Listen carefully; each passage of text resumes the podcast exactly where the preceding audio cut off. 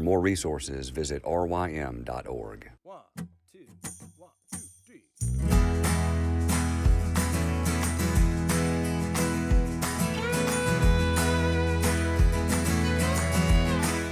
The Local Youth Worker is a daily podcast that's centered on five questions each week. Ranging from the practical to the professional, we're looking for answers to the questions you're asking. Whether you're in full time, part time, or even volunteer youth ministry, this podcast is for you.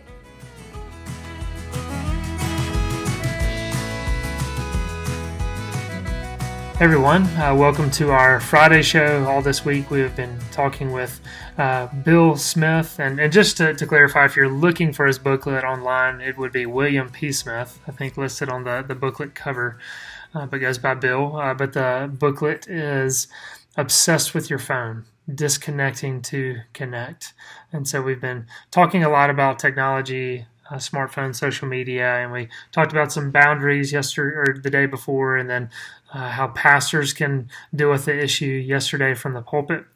Um, uh, Bill, on page five, you say, you know, we use our phones to soothe ourselves when irritated, confused, anxious, bored, or upset by playing games, seeing what our friends are doing or saying, catching up on the latest news, or posting our complaints and frustrations. Um, and so we know that, you know, as we engage online, as we pick up our phones, that that's just some some actions of something that's going on deeper in the heart. And so we know that there are heart issues we have to be thinking about, you know, as Christians. So, so what, what do you think are some of those heart issues that people are dealing with that, that are kind of manifesting themselves in, in an obsession uh, with with their phone? I, I, I so appreciate that you want to go to that level. I think it's essential um, because otherwise you're just looking at activities, trying to manage activities, leaving the underlying um, longing uh, to, to it, will just poke up somewhere else. Mm-hmm. Um, heart issues are, are they're they're fun funny in in this sense. They're, they're all idiosyncratic. Yours and mine are completely different. Um, and yet there's enough similarities that we can go, yeah, okay, I, I, I do that kind of thing too. And if we talk long enough, we'll find the twists. So in the book, I go over four that I think are broadly generic, recognizing that the way people engage each one are, are different. But for instance, um, I, I think there's a big part of us that is searching for some kind of significance. In other words, it's that recognition that having been made in the image of God, we were made to count. We, we, we really were made to be important. Um, to be the only important, no. But, but that doesn't mean that we weren't, that there isn't a specialness to each one of us. Uh, and, and I think that we, we have to capture some way of, of talking about that that doesn't go off the deep end. However, having been fallen, having gone through the fall, each one of us now hungers for significance in ways that are, are, are unhelpful. So, what does that look like with the phone? We're constantly looking when we post something, how many people have liked it? Uh, did, did, did, did two people like it? Well, that was a fail. Um, did, did 14 people like it? Well, th- that was 10 minutes ago. Maybe 15 like it now. And, and there's this longing to, did somebody notice me? Or, or we notice how many friends we have. Okay, I have so many hundred friends, but you have so many more hundred friends or or you have less hundred friends and there again we're we're thinking how important am i? Uh, in, in that sense we we tend to make the mistake of believing that popularity equates to importance. And if enough people like me or if enough people like what i'm doing that means that i'm worthwhile and, and i'm valuable. And what that does is it ends up using people. So we're not really trying to connect with them. The the the engagement with those friends is not really what's important. What's important is just the, the quantity of them. What do you do with that? Where's the gospel enter into that? It's the recognition that God already sees you. He already knows your name. He already knows everything about you, including all the parts that you will not post on fo- on, on, social media. Uh, instead, what does he do with those? He he dies for them. He sacrifices himself not because you're the most special person in the universe, but in a very real way, he's not willing to enter into eternity without you. Uh, and and longs for you. And and what do we need? We we need our specialness to come from Him. um, within the that understanding of how He thinks of us as special. So, search for significance would be huge. Second one that that I think is really key is what gets talked about as fear of missing out, FOMO. Um, I hate the acronym, but it's one that everybody understands. This is the flip side, I think, to searching for significance. So, if the search for significance is a self reflective, am I special? Uh, fear of missing out is a search for connection. Am I part? Am, am I engaged? Am, am I connected? Do other people know um, that, that I'm part of the group? And for that, then I want to know that, that I know what's going on in your life and, and whatever you've posted. And if you've posted something uh, and, and, I don't know about it, then, then, I, then I'm missing out and I, I'm not really in the know. I had an awful experience. I write about it anonymously in the booklet. Um, I posted something to somebody's uh, thread, and then to my horror discovered it was 24 hours ago, and and the information that they were looking for they'd already been passed, and so now I'm frantically trying to delete that before they notice and before the community notices, and just think I'm managing stuff here. Why? I, I feel foolish. Hmm. I feel like I, I, I didn't know something that I should have known. Here's, here's again, where, what do I need from the gospel? I need to know that God's not ever going to let me miss out on anything that is essential. Everything that I need to enter into eternity, He's going to make sure I get. Uh, and as my confidence in Him grows, it frees me up to say, yeah, no, I'm sorry, I didn't know about that. Or I just found out. Or, yeah, no, I wasn't on social media 24 7. And so, yeah, there's a whole lot of things that have happened. Fill me in. So, search for significance, fear of missing out. I think the third, a third common longing, heart longing, is for security. We live in a very uncertain world. Um, things happen constantly. Oh, uh, you can go outside of our country and you realize that that that uh, military and, and those kind of things are are constantly in flux. You can come into our country and just feel the fear of people having to lock their doors, looking over their shoulders, not quite sure what's going to happen next. Or you watch the stock stock market go up and down uh, and, and, there's always something chaotic about to take place that, and, and I, I don't know, is that going to get me? Is it going to hurt me? Is it going to harm me and, and my family?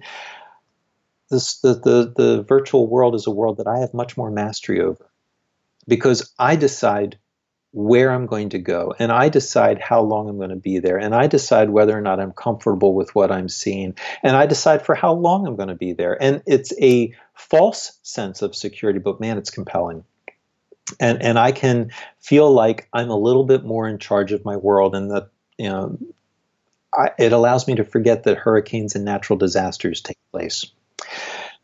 What's the solution here? Again, in the gospel, what does God promise? He promises to use absolutely every last thing that enters into your life for your good, and by extension, for the good of his people.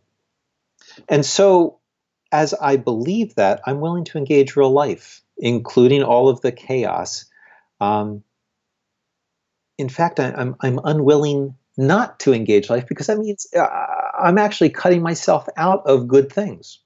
Now, they're going to be hard things as well and things that I don't necessarily like, but they're good things because He's promised to turn them into things that are positive. So, search for significance, fear of missing out, security, those things are huge. I think the last one is is big maybe for our society more so than for past societies, and that is just a, a glut of, of entertainment. Um, did people 200 years ago have anywhere near the same emphasis on being entertained passively? um, of listening to music rather than playing music, of watching sports rather than playing sports, of all those kinds of I sit and I observe and watch things happen. And again, in, in the booklet, I, I reference a comic strip from Calvin and Hobbes back in 1991, where Calvin, the little boy, plops himself in front of a TV, which is an odd looking kind of box for us anymore. It's not a flat screen. And, and he demands of it, pander to me. Give me everything that I've ever wanted. And I, I look at that and I think, there's a quaintness to that, you know, pander to me, but there's only so many channels and, and the, it's pre-programmed and it's not really pandering to you compared to what I can get now off the internet. Um, but Calvin's cry of his heart is, is the cry of my heart. And it's the cry of the hearts of the people I live in society with. We just have more options now. And here's where I think there's a real value to rediscovering the cultural mandate, rediscovering uh, the, the, the goodness of work, not the goodness of toil and labor, but the goodness of what God built into creation. You read through the first six days of creation, regardless of how you interpret them, and you realize that God likes to work. He's a he, he, he he's a builder. He's a maker. He he forms things, and he stands back and he evaluates, and he says, "Man, that's good." Uh, and there's just a goodness to being involved with stuff. And then one of the very first things that he says to Adam is, "Name things. Take care of the garden." And you get this sense that God is a, a worker, capital W, and he makes an image of himself, an image of God, who's a worker, little w. And, and it, to the extent that we can help people understand that that's part of what Jesus redeems the goodness of work, the goodness of investing into a world, the goodness of being tired at the end of a day saying, man, that, that was a lot of work, but, but it was good. Hmm. That becomes more engaging than to simply being entertained. And you watch God, who is no, not, not simply a worker, but he's not a workaholic. He then takes a day to rest. And so neither one of those is um, something that he lives for. But they're both things that he's able to enter into and then things that he allows us to enter into. So I think those are, are, are, are ones that most of all of us can relate to. Yeah, that that's very very good. And as you illustrated that, I mean the importance of asking this question, first and foremost, points us to the gospel and shows us yes, the gospel has something to say here, and the, the gospel applies here. And uh, I mean, yeah, that's first and foremost the priority of kind of digging down to the heart. Uh, and then, secondly, too, is just, you know, it, it kind of churns up all of this sin that's in our hearts to help yeah. us see it. And of course, we know we, we worship a gracious God who's not rubbing our face in it.